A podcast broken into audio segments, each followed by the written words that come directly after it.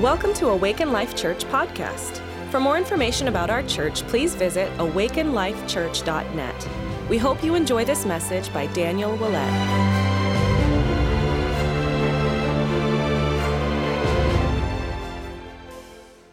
Yeah, so man, I just feel like we need to laugh. Ha ha ha. I don't have anything funny. Like sometimes people start with a joke. I don't I don't got nothing. But uh, ha ha ha. Sometimes, you know, you can choose to go there. You know, joy is, I, I loved uh, Brian as a word. And uh, there's a lot of things we get to choose into. And, and joy is one of those things that, you know, we can choose to go there.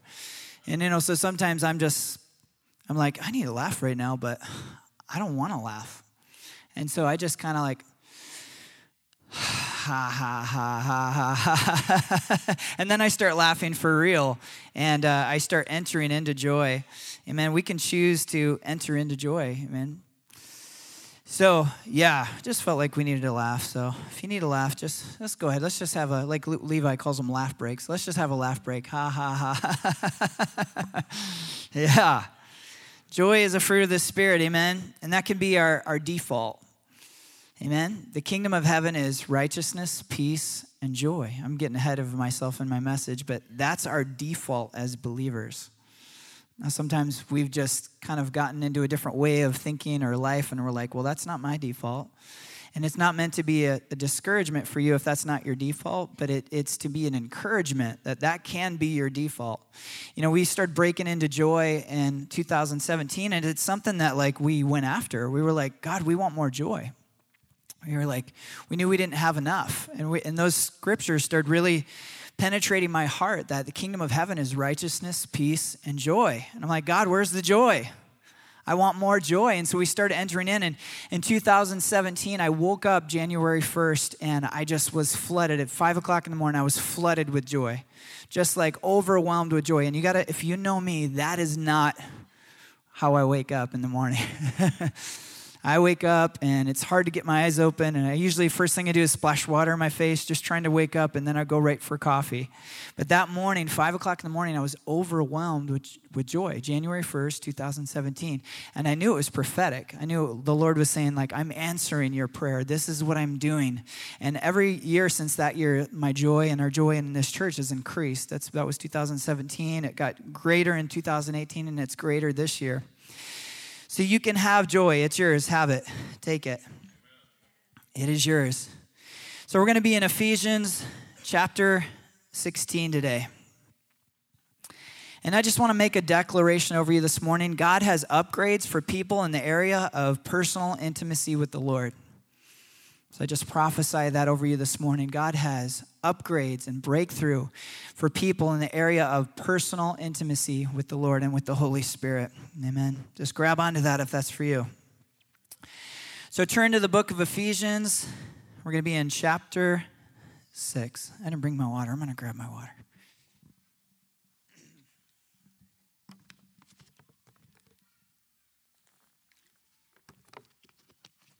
Ephesians 6, if you're reading from a digital version, I'm going to be reading out of the New American Standard, NASB, NASB. There's so many awesome, powerful little nuggets in this chapter. So let's just pray. Father God, I just thank you so much. Thank you that we have seen you move, God. You've moved the mountains. And we just declare, do it again, Lord. Do it again, Father. We just ask for just a breakthrough in the kingdom of heaven today righteousness, peace, and joy. It's ours. We thank you that that can be our default, Father. So we just ask for breakthrough. Father, we thank you that you are Jehovah. We thank you, God, that you are most importantly Father, that we can call you Father, that we are dearly loved children. And we just ask for your kingdom of heaven to come this morning, Father God, breaking strongholds in our hearts and minds. In the name of Jesus. Amen. Ephesians chapter 6. I want to read the first three verses. Let's start in the verse 1, and we're going to read through verse 3. Children, obey your parents in the Lord, for this is right. Honor your father and mother, which is the first commandment with a promise, so that it may be well with you and that you may live long in the earth. So now this scripture is not just for little children. How many know we're all children? We're all somebody's children, right? We're all children. And verse 2 tells us to honor our father and our mother. Now, for some of you, that might be, you might have felt your heart go, that's hard, you might think. I hope, I hope all of us had amazing mothers and fathers, but I know that's not the case. So I want to encourage you that there is blessing in radically honoring your parents. Even the ones that's like, man, that's, there's some hard things there. They didn't, they did some things that weren't right. They've crossed some boundaries. But I want to tell you there's blessing in radically honoring your mother and your father. In fact, the breakthrough that you've been looking for in that relationship could be found in just honoring them. Now, you may have to have some, some boundaries in place, but with those boundaries in place, you can radically honor your mother and your father. And, and you can even ask the Lord, like, God, what does this look like? What does it look like? Like, if there's things that's like between you, if there's things that are, aren't right, God, God, what does it look like with the appropriate boundaries to radically honor my mother and father? I think of David and Saul. Do you know that Saul called David uh, his son? Saul called David his son when he brings him into his house and he says, You're going to live with me from now on. And he calls him his son. And I believe David took that very seriously. I believe David was like, I'm, I'm his son. This is my father now. And I believe God, one of the reasons that God so radically honored David is how he honored Saul as a father. He radically honored Saul, even when Saul was trying to kill him.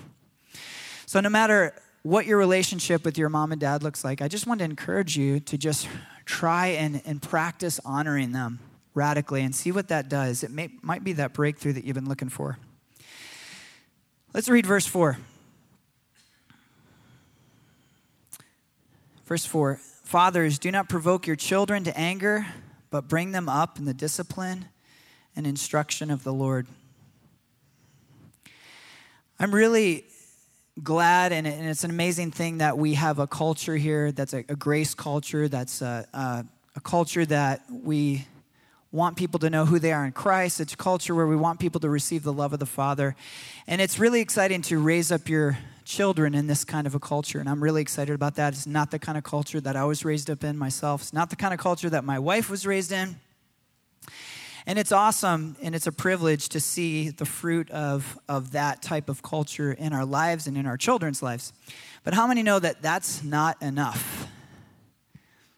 It's not enough to just have your kids in a, in a great culture. It's awesome, it's powerful, but it's not enough.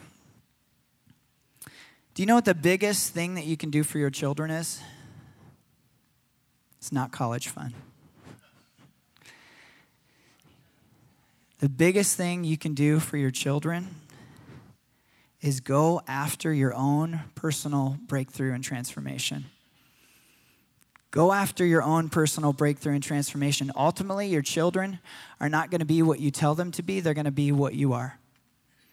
So when you're getting your own personal breakthrough and transformation, you're not just getting it for you, you're getting it for them. Amen? Go after one of the greatest things you can do for your children is to go after your own breakthrough. Amen?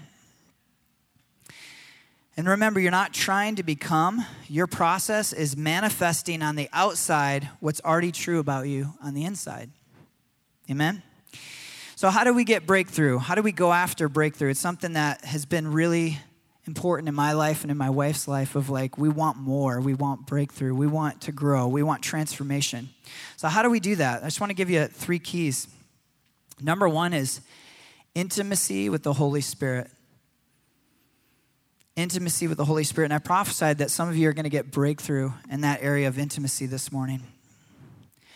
When we spend time with the Holy Spirit, we begin to manifest fruit. We manifest the fruit of the Holy Spirit. The fruit of the Spirit is love, joy, peace, patience, kindness, goodness, gentleness, faithfulness, and self control. Those are not things that we try hard to do. Like, I'm going to try hard to be patient. Urgh. I'm going to try hard to be joyful. Urgh. I'm just going to, it's something that manifests as we spend time with the Holy Spirit. And so my wife has, has something that she likes to say is, she's like, you know, if, if I want to bear fruit for my husband, I, I, can't, sit in the corner and be like, oh, honey, I'm going to bear fruit for you. I'm going to have children for you. I'm going to er, have children. At some point, what has to happen? Intimacy has to happen. There will be no fruit without intimacy. Amen? It's the same way with the Holy Spirit. We have to have that personal, intimate time with the Holy Spirit.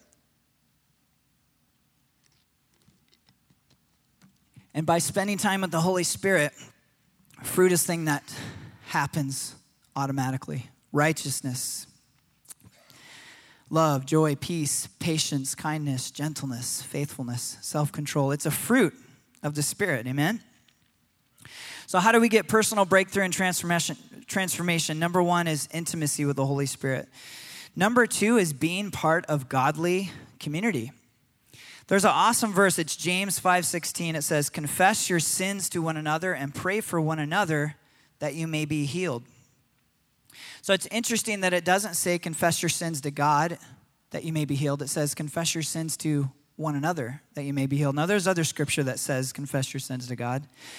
But this scripture emphasizes breakthrough and healing that comes from community, that comes from being vulnerable in community we started our, our home groups, our revival groups, and man, they were really, it was really awesome. We had ours this past Wednesday, and you just get this sense of like breakthrough that comes through vulnerability and through community. And there were some people that were just really open and really vulnerable, and the Lord just really came and ministered to them. And, and you know, when people are, are open in community and we take off the Christian mask, it opens yourself, it opens you up for breakthrough. It opens you up for transformation and allows people to see you who, for who you really are and come around you and actually minister to you, encourage you, speak into your life. Vulnerability is so powerful. It's so powerful. The one thing that you need to remember is if we have a Christian mask on, when we come to church, when we go to our Bible study, if we've got this thing that we, we put on that's like, this is my church face, right? It's like you put on your game face, or this is my church face. So when we have that on, and even when people try to love us, ultimately we, we don't feel love because they're like, well, they just love the mask. So if I take off the mask, will they really love me? That's a question that remains in our heart. You know, one way to find out vulnerability. And I found out a couple years ago that when I took off the mask and I let people see me, good, bad, and ugly, that people actually chose to love me and actually loved me more for being real because for the first time, some people were seeing who I really was. And it actually created a deeper level of friendship, a deeper level of intimacy. And also, when you open up in vulnerability, you're going to find that everybody struggles with the same things. You're going to find that, that there's healing in just having someone else say, Yeah, I've been through that, or I'm going through that. Amen? So, how do we get breakthrough and transformation? Intimacy with the Holy Spirit. Number two is in godly community. Number three, and I think this one's underemphasized in the body of Christ, is godly counsel. Godly counsel. And it can be, you know, getting counsel from people that are farther along. And, you know, by the way, there can be people that are farther along in certain areas that are younger than you. In fact, Levi is nine years younger, younger than me, and he's somebody that I receive from. He's somebody that I call and say, hey, what would you do in this situation? Or I'm struggling with this. What do you think about this?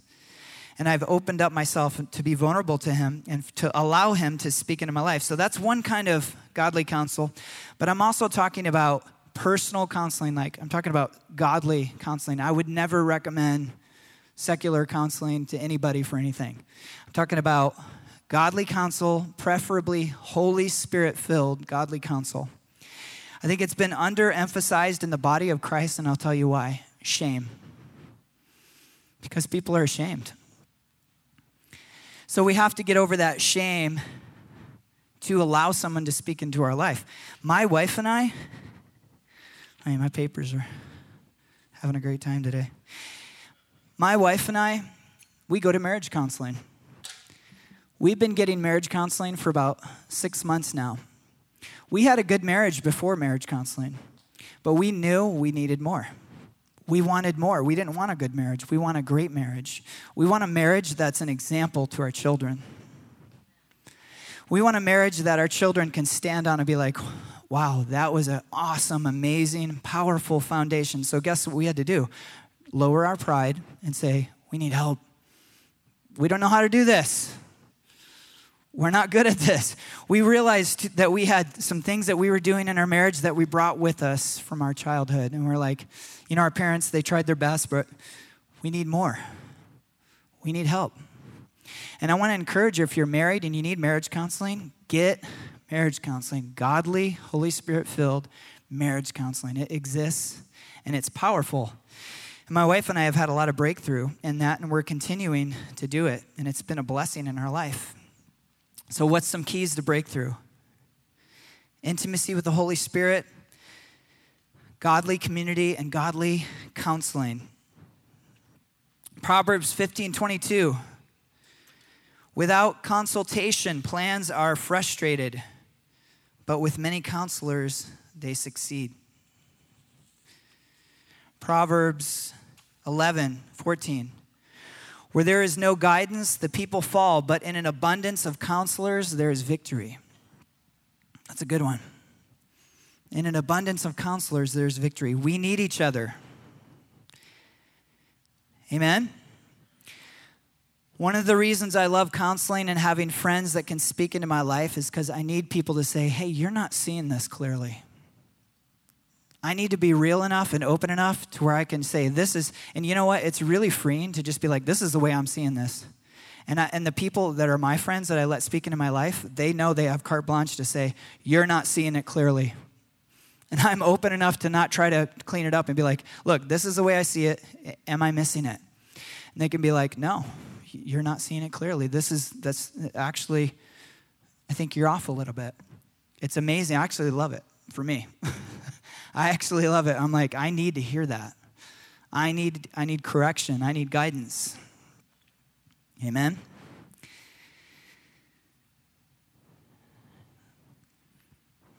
So, getting godly input from others and godly counsel, it's humbling. But if I humble myself, God doesn't have to humble me.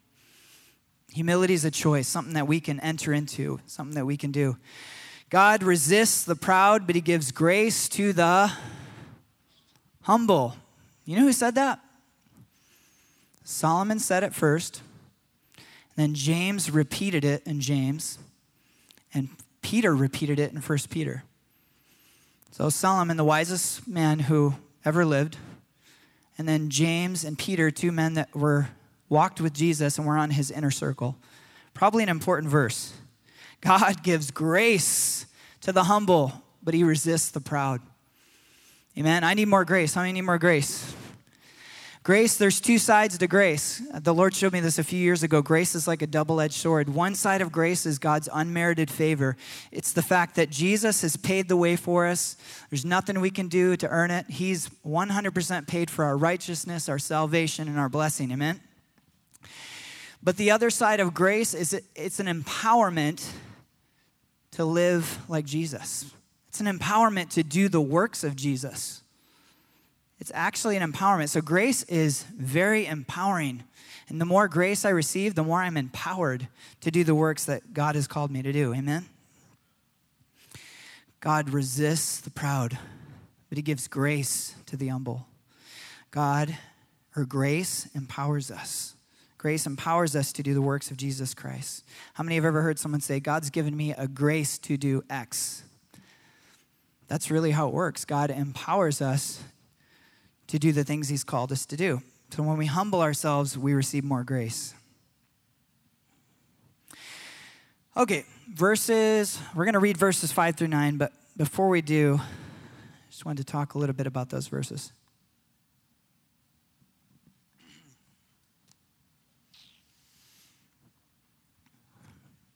So in the NASB,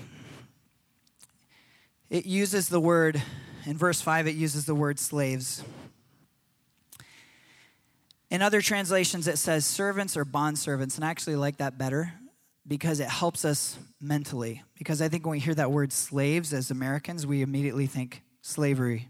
Our mind goes to American slavery, which was in many ways evil, and in many ways it degraded a human being and it made them lower. And so, what this is talking about is very different than what we know as American slavery. And so, it's something I've done a lot of study on and what it meant to be a bondservant. So, a great example is this without going into a deep like teaching on it. A great example is this Imagine you met a husband and a wife that were homeless, and they had two children, and they're homeless. They have no way to make money, they have no way to work, they have no home, and they're stuck. They have no way to get out of it. And imagine that you took them in and said, We're actually going to take you in as family. We're going to take you in as family. You can stay with us, live with us, become part of the family. And as part of the family, you're going to have things that, that you do. Like, you know, my, my children have chores. They have things that they do as part of the family, amen? So, as part of the family, you're going to come and live with us. And, and, and in exchange, we're not going to charge you rent. In exchange for rent, just take care of our yard, take care of our home. And how many know that that family just felt like they won the lottery? Like, wow, now we have a roof over our heads and you're taking care of all their expenses, all their needs, all their health care. It's like you're part of the family now. That's what it meant to be a bondservant. And there was instructions in the Old Testament and in the New Testament of how to treat your servants. And one of the things that was an, an Old Testament was after six years, you had to offer freedom to your servants. So you'd say, and the, the idea was this that you would actually teach them in that six year period how to be on their own, how to how to actually have their own way, have your own way, have their own home, a trade or a skill, and you're actually imparting what you have to them in that period. So the idea is that after six years, they can gain their freedom and they can go and have their own life. But, so this is in the Old Testament, but if they came to you after six years and they said, We love you too much, we don't want to be freed. We want to stay your servants forever. You had to, God's law said, you had to keep them forever. So they became your family forever. And you take them down, it was actually an official thing. You take them down to a judge, they get their ear pierced, and that was a sign that they were your servant, they were your family for life. And that was their choice that they got to choose into.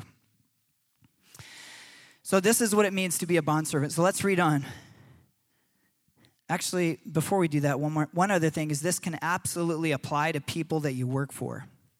So you have an agreement with, and a bond with them. In fact, the Passion Translation says those who are employed should listen to their employers and obey their instructions with great respect and honor. So, with that in mind, let's read verses 5 through 9.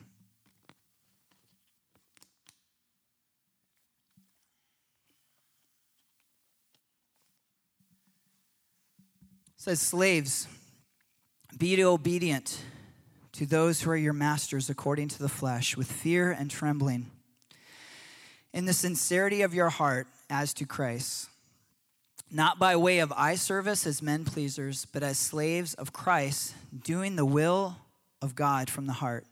Verse 7, look at verse 7. With good will, render service as to the Lord and not unto men knowing that whatever good thing each one does, this he will receive back from the Lord, whether slave or free. Verse 9 And masters, do the same things to them, and give up threatening, knowing that both their master and yours is in heaven, and there is no partiality with him.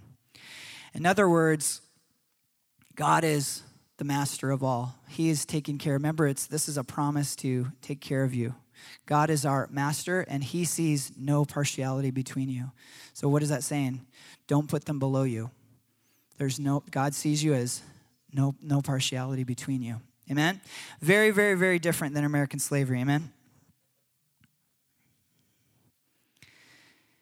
So I want to encourage you, and you know, again, this, this can apply to your job. This can apply to those who you work for.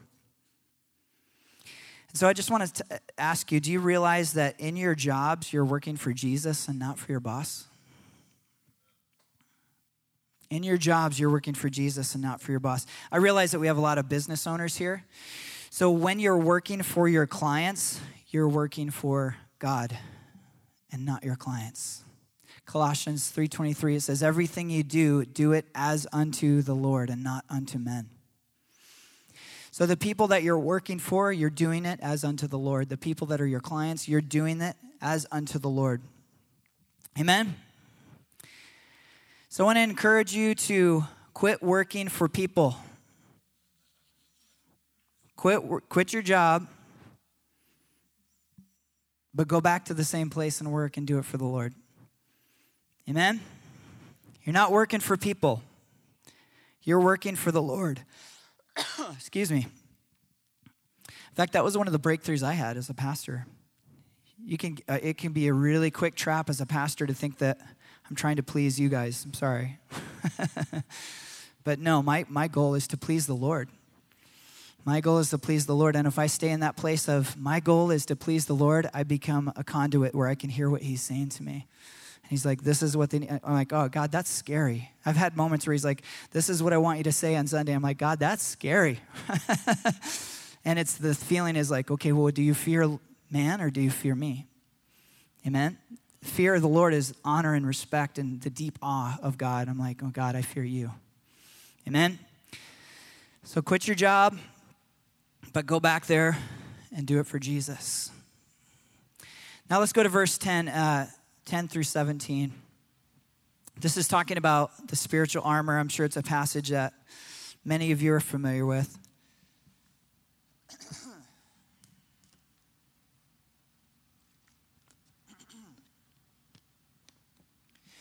I actually like to call it spiritual armor and weapons because it's not just for protection. It's actually, there's weapons there too that we have. There's, there's some protection, but there's also weapons. so the spiritual armor and weapons, it's for us to be prepared and ready for spiritual warfare.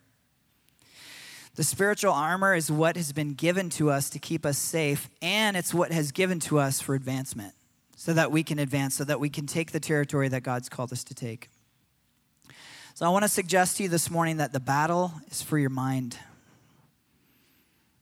The battle is for your mind.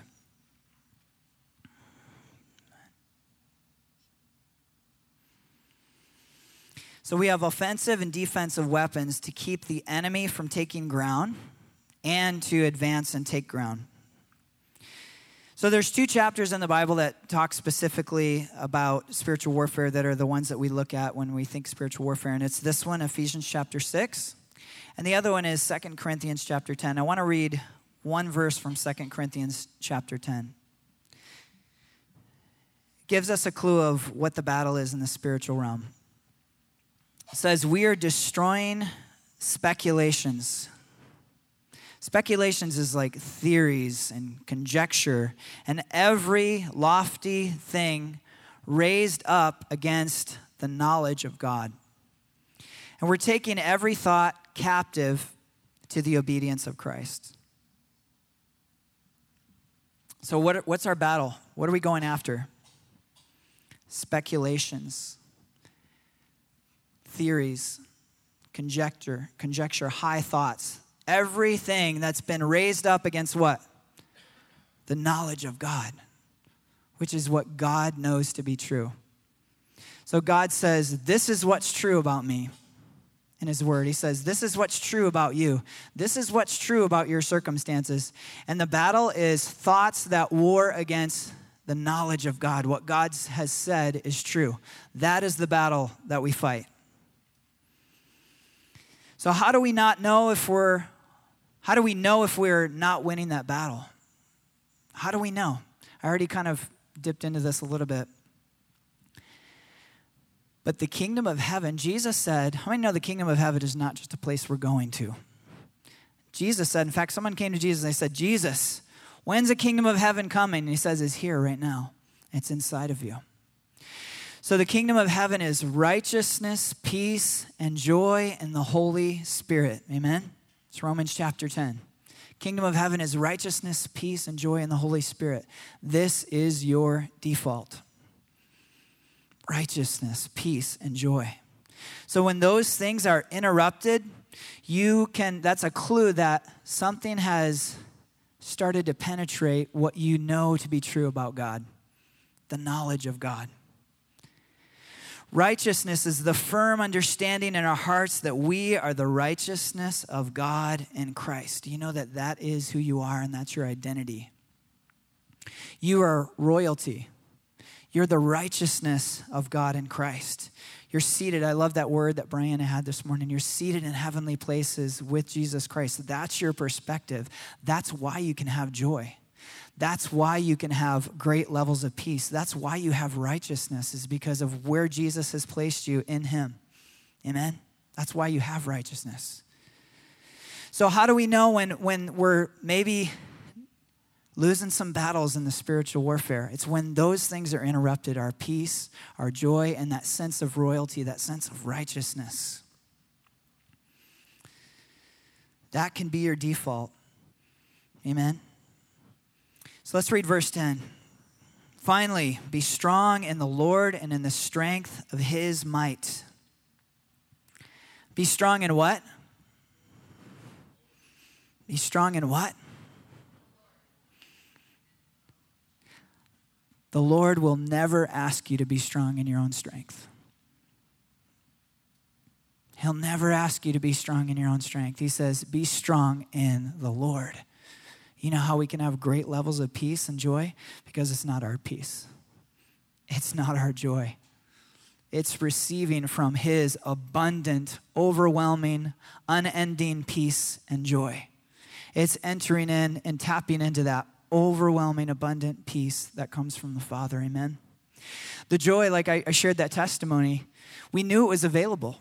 We're like, for some reason, we're just not tapping into it. We're like, we started becoming really challenged. Like, God, I want to. I, I don't want to just have moments of joy. I want to overflow with joy. The joy of the Lord is your strength. Amen. So if I'm not getting that joy, I, I don't have the strength that I need. Amen. So that can be your default, and God will never ask you to be strong in your own joy. He'll never ask you to be strong in your own strength. He'll never ask you to be strong in your own peace. It's His peace. He says, Be strong in the Lord and in the strength of His might. Let's read verse 11 and 12. For our struggle is not against flesh and blood, but against the rulers, against the powers, against the world forces of darkness, against the spiritual forces of wickedness in heavenly places. So, how many know that your fight is not against people? Your battle is not against people. This is a spiritual battle. Now, sometimes the enemy may be working through a person, but you always need to separate the person from the enemy. Amen? It's interesting.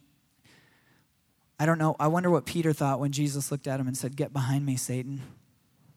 Notice he didn't say, Get behind me, Peter said, Get behind me, Satan. Because the, the words that Peter was speaking was actually, this is spiritual warfare right here. The words that Peter was speaking was a thought lobbed from the enemy. Don't do this, Jesus. You don't have to go through the cross. Get behind me, Satan.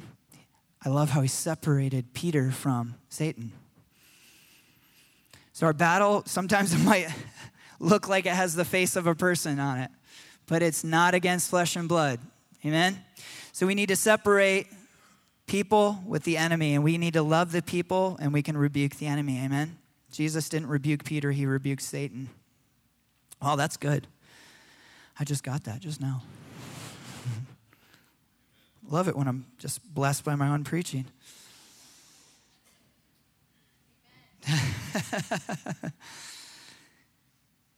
Amen. Let's read verse 13 and 14.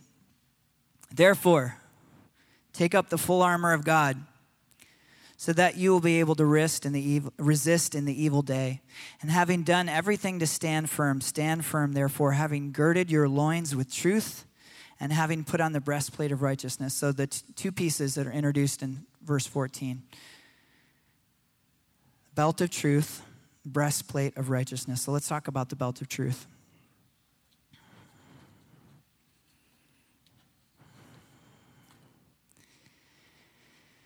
And I just want to make a statement. This is a powerful statement. Your quality of life will depend on how you see God, yourself, and your circumstances. Let me say it again. Your whole quality of life that you have here on earth is going to depend on how you see God, yourself, and your circumstances. What is true about you? What is true about God? What is true about your circumstances? Jesus said, John 8 32, you will know the, and the truth will make you. What makes you free? You will try really hard and it will make you free. You're going to work and work and work, and then you're going to become free. Is that what it says? No, you'll know the, and the truth makes you. Knowing truth is what sets you in freedom.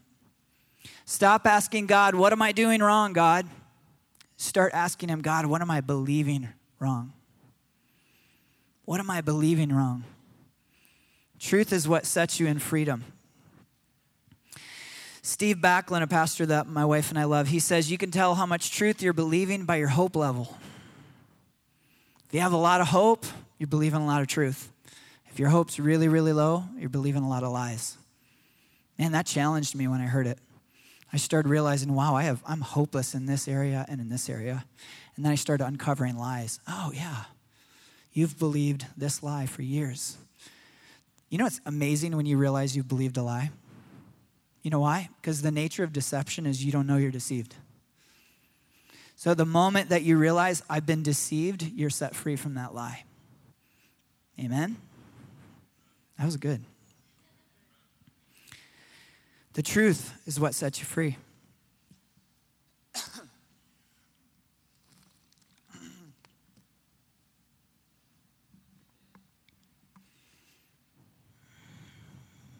This is why declarations are so powerful. Because I'm declaring what God says about Himself. I'm declaring what God says about me. I'm declaring what God says about my situation. Amen? That's why declarations are very powerful because sometimes as you declare, I've declared some things before and I'm like, wow, I don't really believe that.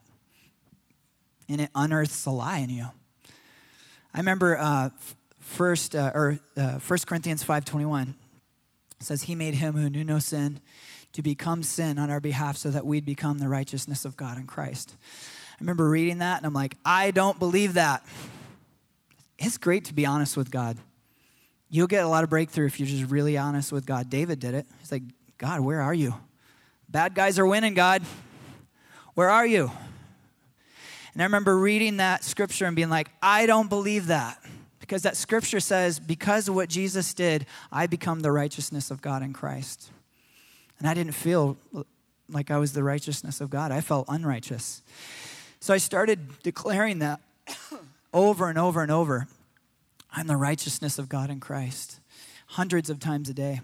This was years ago because I'm like, man, I don't believe that. And I just quote that scripture over and over in my head. He who knew no sin became sin on my behalf so that I would become the righteousness of God in Christ. Over and over and over and over. And I remember one day it dropped from here, because I knew it was true here. I didn't know it was true here. One day it dropped from here to here. And I was like, whoa. I am really the righteousness of God in Christ. It's really true. I'm righteous, and it has nothing to do with me has everything to do with Jesus. I knew it here, but man, it changed everything when it dropped here. It changed how I read scripture. It changed how I prayed. It changed how I prayed for other people. It personal breakthroughs started happening in, my prayer time and, and, and just praying for other people. I was seeing God do more things because I stopped going with this sense of like, well, I'm God, just begging God to do something. God, please just, you know, I'm coming to you as this, you know, I didn't, I mentally I knew the right thing, but my heart was saying, I'm unrighteous and I'm trying to pray for someone to get healed. When it dropped to here, I'd be like, oh God, thank you that I'm the righteousness of God in Christ. And as the righteousness of God in Christ, I just impart healing right now. And it just increased things in our ministry. It was so powerful. What happened? I started believing truth. I started to believe truth. I started to believe what God says about me. That's what we're talking about. The belt of truth Putting on the belt of truth is actually just partnering with what God says is true. Remember, the battle is against the knowledge of God, what God says, this is true. This is what I know to be true. And you're coming into agreement with the knowledge of God. Amen. Is everybody okay?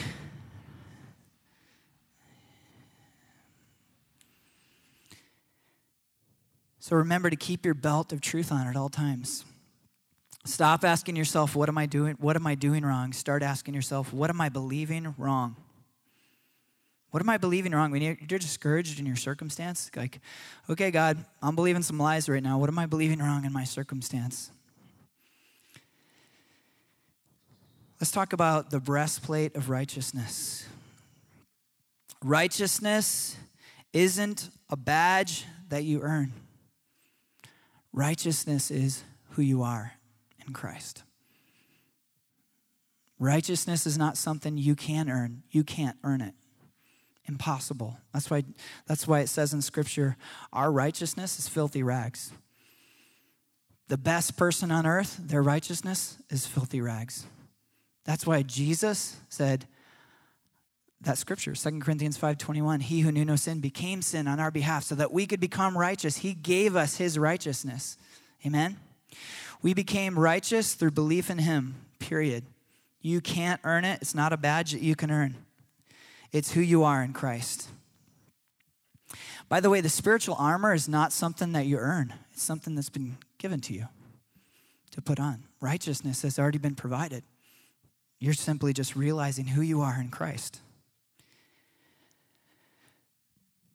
So, putting on the breastplate of righteousness is being aware of who you are in the righteousness of God in Christ. There's so many great scriptures about righteousness. And if that's a new concept to you, you might be here and you're like, yeah, I know that mentally, but it's kind of a new concept that I'm actually righteousness because we, so a lot of us grew up in, yeah. a lot of us grew up in, in teaching that didn't tell us we were righteousness. Amen. And I, and I know there's a lot of, you know, I'm, I'm careful in what I say in this because I love my church where I grew up. And there's a lot of great people. But unfortunately, there was a lot of mixture in the message of do better and try harder to become instead of where we are in Scripture, we start out righteous. Amen. So here's some, some great scriptures. If this is a new thing to you, I, I encourage you, grab onto these scriptures and start to confess them over yourself. This, these scriptures are for you as the righteousness of God in Christ. Psalm 512. Surely, Lord, you bless the righteous. You surround them with your favor as with a shield. That's for you. Surely, Lord, you bless the righteous. You surround them with your favor as with a shield. That's true about you, but what do you believe? Does that seem like it's true? Psalm 34 19. Many are the afflictions of the righteous, but the Lord delivers him out of them all. Psalm 112, 6 and 7. For the righteous will never be moved, he will be remembered forever. He is not afraid of bad news. That's a good one. His heart is firm, trusting in the Lord. That's for you. Proverbs 4:18 The path of the righteous are like the light of dawn that gets brighter and brighter and brighter until the full day. That's for you.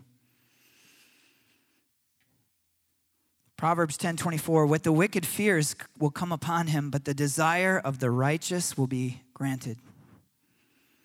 Proverbs 28:1 The righteous are as bold as a lion. That's for you. 2 Corinthians 5:21 He made him who knew no sin to become sin on our behalf so that we might be the righteous might become the righteousness of God in Christ. James 5:16 this is a great one. The effective fervent prayer of a righteous man avails much. If you don't understand that you're already righteous, you'll disqualify yourself from all those scriptures. I used to read that scripture, the effective fervent prayer of a righteous man avails much. Oh, I'm out. I don't, I've been righteous enough. Can never be righteous enough. That's why we have his righteousness. Amen? So now I, I, a lot of times before I even start praying, I'll quote that scripture. God, you said the effective, fervent prayer of a righteous man avails much. And I'm quoting it for me. Because I'm no, I want myself to know that my prayers are powerful. I'm about to do something that actually moves heaven when I pray. Verse 15. Verse 15 says, And having shod your feet with the preparation of the gospel of peace. One translation says it like this And on your feet wear the good news of peace to help you stand strong. And on your feet wear the good news of peace to help you stand strong. The simple good news of the gospel is that Jesus paid the price for you and me on the cross. And our acceptance of Jesus is what qualifies us for heaven and for all the blessings that God has. Our acceptance of Jesus and what he did is what qualifies us. We were crucified with Christ, and it's no longer us who lives, it's Christ who lives in us. We are co heirs with Christ. We are co heirs with Christ. That verse alone is, is offensive in a lot of churches. to actually know what that's saying, it's like, I've, I've made you a co heir equal to Jesus. Wow, that sounds offensive even, even as I say it. but that's what Paul said. I've made you a co heir with Christ. So let that challenge you. Jesus said, You're going to do the works that I've done and greater works. Why? Because you're co heirs with me. You're going to do what I did and greater works. What do you believe? What do you believe about yourself?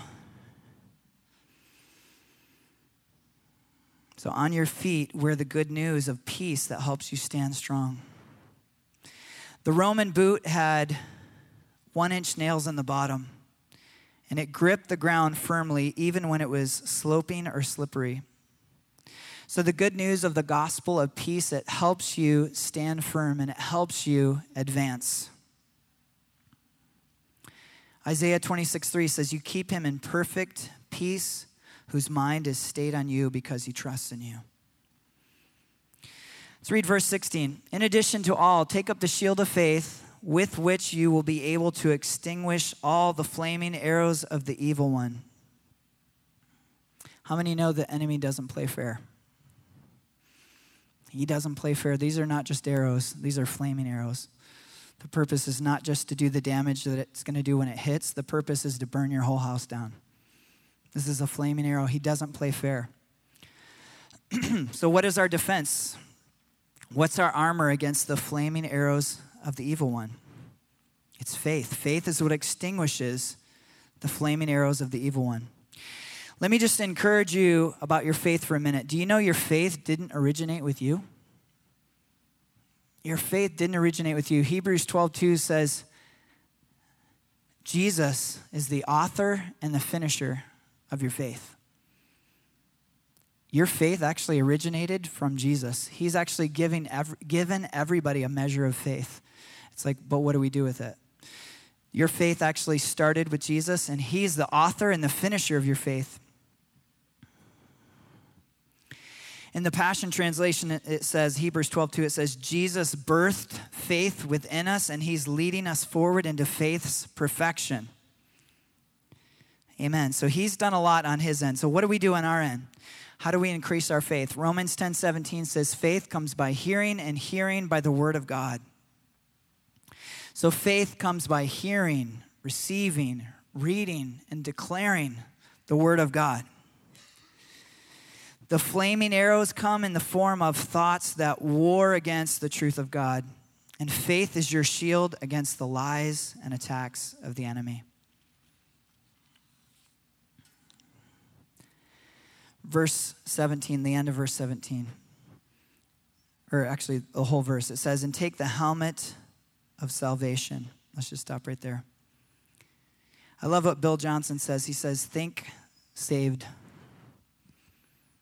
Think saved. At some point, you need to start to believe that you're a child of God. You actually believe, no, this is actually my main purpose on earth is just to be a child of God. Think saved. Think, believe, and believe that you're royalty. I love that the helmet of salvation goes on your head like a crown. You're royalty. You're meant to live as royalty. The salvation that Jesus paid for isn't just going to heaven, is isn't just that you're going to heaven. Amen? The salvation, excuse me, the salvation that Jesus paid for is that sozo salvation. That's the Greek word sozo. Anytime it says salvation in the New Testament, or most of the times, it's, it's sozo. It means saved, healed, delivered. This is the fullness of what Jesus paid for. He's not just getting you into heaven. You're like, okay, I'm, I'm going to heaven, but I'm going to live like hell until I get there, or life's going to be hell until I get there. That's not what Jesus paid for. Amen? Jesus paid for you to be saved, healed, and delivered. Healed means healed on the inside on the, and on the outside. Physically healed, he paid for it. All your physical healing. And he paid for all your inner healing. Everything inside of you that hurts, Jesus paid for that. And he paid for you to be delivered, set free from the oppression of the enemy, set free from fear, set free from depression, anxiety. Jesus paid for that. We can't reduce what Jesus did do. he just made a way to heaven. There's so much more to it than that. So at some point, we need to think saved. We need to believe that we are saved, that we're children of God, that this is our destiny is to live as royalty, as children of God. And the end of verse 17. Take the helmet of salvation and the sword of the Spirit, which is the word of God.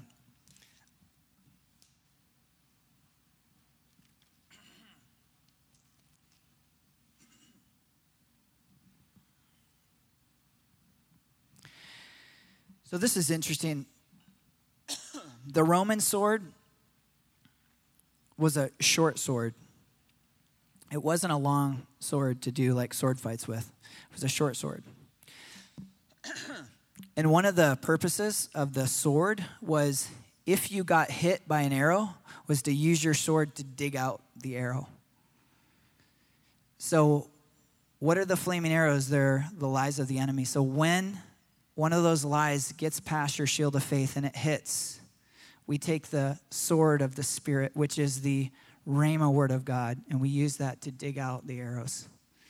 Oh, I just got hit with the arrow of insignificance. I've been believing that I'm insignificant. My life is insignificant. What I'm doing is insignificant. What's your word, God? What do you say about me? This is the Rhema word of God. It's the spoken, active, living word of God. God, what do you say about me? I just got hit with this arrow of insignificance.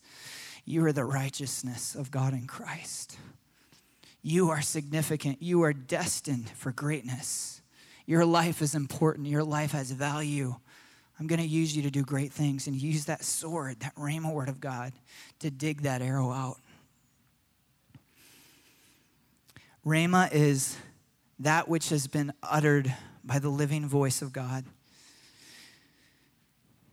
So that sword, it's a defensive weapon as well as an offensive weapon. How do we go on the offense with it? Going on the offense is partnering with the words that God has spoken. And I want to ask you this question What ground are you meant to take? Some of you have like words over you that you're like, okay, the Lord has showed me that this is ground that I'm supposed to take. This is the territory that I'm supposed to occupy. And so, for those of you that you know and God's already spoken over you, like what that ground is, you need to use your sword as an offensive weapon to start confessing what God has showed you that's already yours and partner with his words. There's words over this church, there's words that we've partnered with that have came to pass when they, when they look like they really would not come to pass. And there's words that haven't happened yet that we're partnering with, and we're declaring those words. I've shared the story before, but Three years ago, we had about 25 people here, and we just signed a three year lease. And all of a sudden, it was like it was a, a change, and we had 25 people. And it looked like we had people that loved us that came around us, and they were like, you know what? Your identity's not in this. It's okay. It's okay if this doesn't work out. You're going to be all right. And, you know, we were comforted by that in a way, but we knew that we're like, no, this is actually, this is what God has, and we still believe is going to work out. Joy started having dreams that this place was packed. She's having dreams that were packed, and then in the dreams, everybody's like, oh my, what are we going to do? The place is not big enough. Do you know that's where we're at right now? We're, we're in talks. I haven't told you guys this, but we're in talks with the owner about tearing down that wall so that we can put another 80 seats in. You know, when Levi came, we didn't announce it at all because we knew we'd have too many people. We wouldn't be able to fit everybody in. That's we're, we're there. But that was a word when Joy said, I remember her standing here and saying, there was like 20 people here, and it looks, this place looks really empty with 20 people. And she's like, the Lord says the building's too small. And I was like, that's funny. It seems funny. I believe you, God, but it seems ridiculous. So that sword of the Spirit, it's as an offensive weapon, it's partnering with the words that God spoke over your life. So some of you have words that you know, like, this is the territory I'm supposed to occupy. Start confessing those words. For those of you that don't have that word yet, I want to encourage you to go after it, but I also want to ask you a question What's your heart's desire? There's something about our heart's desire. The Lord says, Psalm 37 4, delight yourself in the Lord, and He'll give you the desires of your heart. Some of us have raised up in a religious culture that says your desires don't matter. That's not what God says. He says, delight yourself in the Lord, and He will give you the desires of your heart. So if, if the Lord hasn't showed you, or if you feel like you don't have a, a clear picture, I want to ask you, what's the desire of your heart? Start using your sword to confess God's word over your life in the area of the desires of your heart. Amen? We're going to close in verse 18.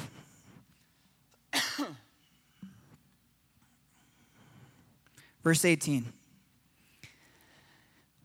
With all prayer and petition, pray at all times in the Spirit. And with this in view, be on alert with all perseverance and petition for all the saints.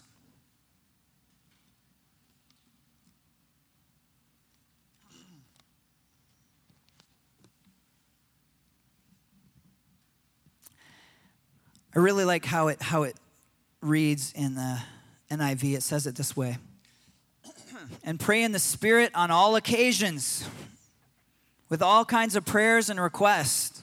With this in mind, be alert and always keep on praying for all the Lord's people. Pray in the Spirit on all occasions with all kinds of prayers and requests. I think that's setting some people free right now. All kinds of prayers and requests. God cares about every prayer, every request and it's legal to take your request to Him. It's in the Bible. So I want to encourage you in closing today, I want to encourage you to pray in the Spirit. It's one of those words that, like, I felt like that, that word, Ephesians 6.18, was just like jumping off the page to me this week and praying the Spirit on all occasions. And it's one of those words where I can easily come into the fear of what will people think and be like, we don't need that one. We can just kind of gloss over that. Pray in the Spirit on all occasions. I want to encourage you to pray in the Spirit. Why do we pray in the Spirit? Well, number one, the Bible says it actually edifies you. You pray in the Spirit, it actually is edifying your spirit, it's edifying your soul in ways that you can't even understand or explain. I love, I love Levi's story. If you guys, some of you were here and heard it, and he said, he's like, I, I really wanted to get my prayer language, and he, he's like, so I just started really pressing into it, and the Lord gave him one word, Shika. He's like walking around, Shika, Shika, Lord, Shika, Shika. And then he pressed into it, and he's like, I don't, is this, is this even real? This doesn't seem legit. And then so he pressed into it, and he got a Baba. Shika, Shika Baba, walking around Shika Baba. And he was in and he was like, I don't even know if this is legit or if I'm just babbling. And he's in a meeting one night with Heidi Baker, and she says, Shika Baba. It means hold on to the Father. And in the, the tongue, I forget the name of it. It's the tongue for the nation that she's a Swahili. Thank you. Ah, you actually recognize it. Shika Baba. So he's walking around going, Hold on, hold on, hold on, Levi. A Baba's coming. Hold on. And he starts saying, Hold on to the Father. Shika Baba.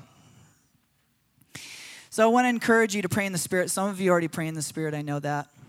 And so I want to encourage you that those of you who already do that, to push into that in this season. It's going to become even more important in your life. Why do we pray in the Spirit? Number one, it edifies us. Number two, when you pray in the Spirit, you're praying the perfect will of God.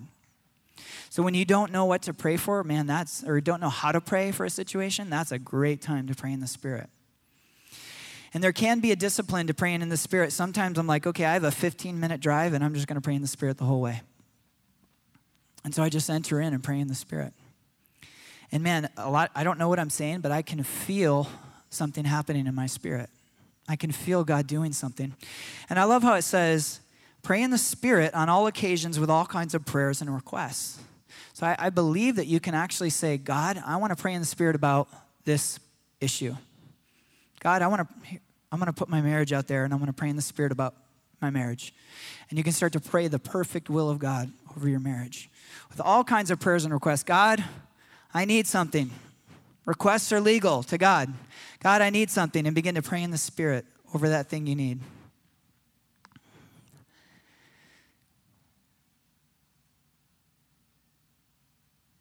Yeah. Amen. Would you stand to your feet this morning?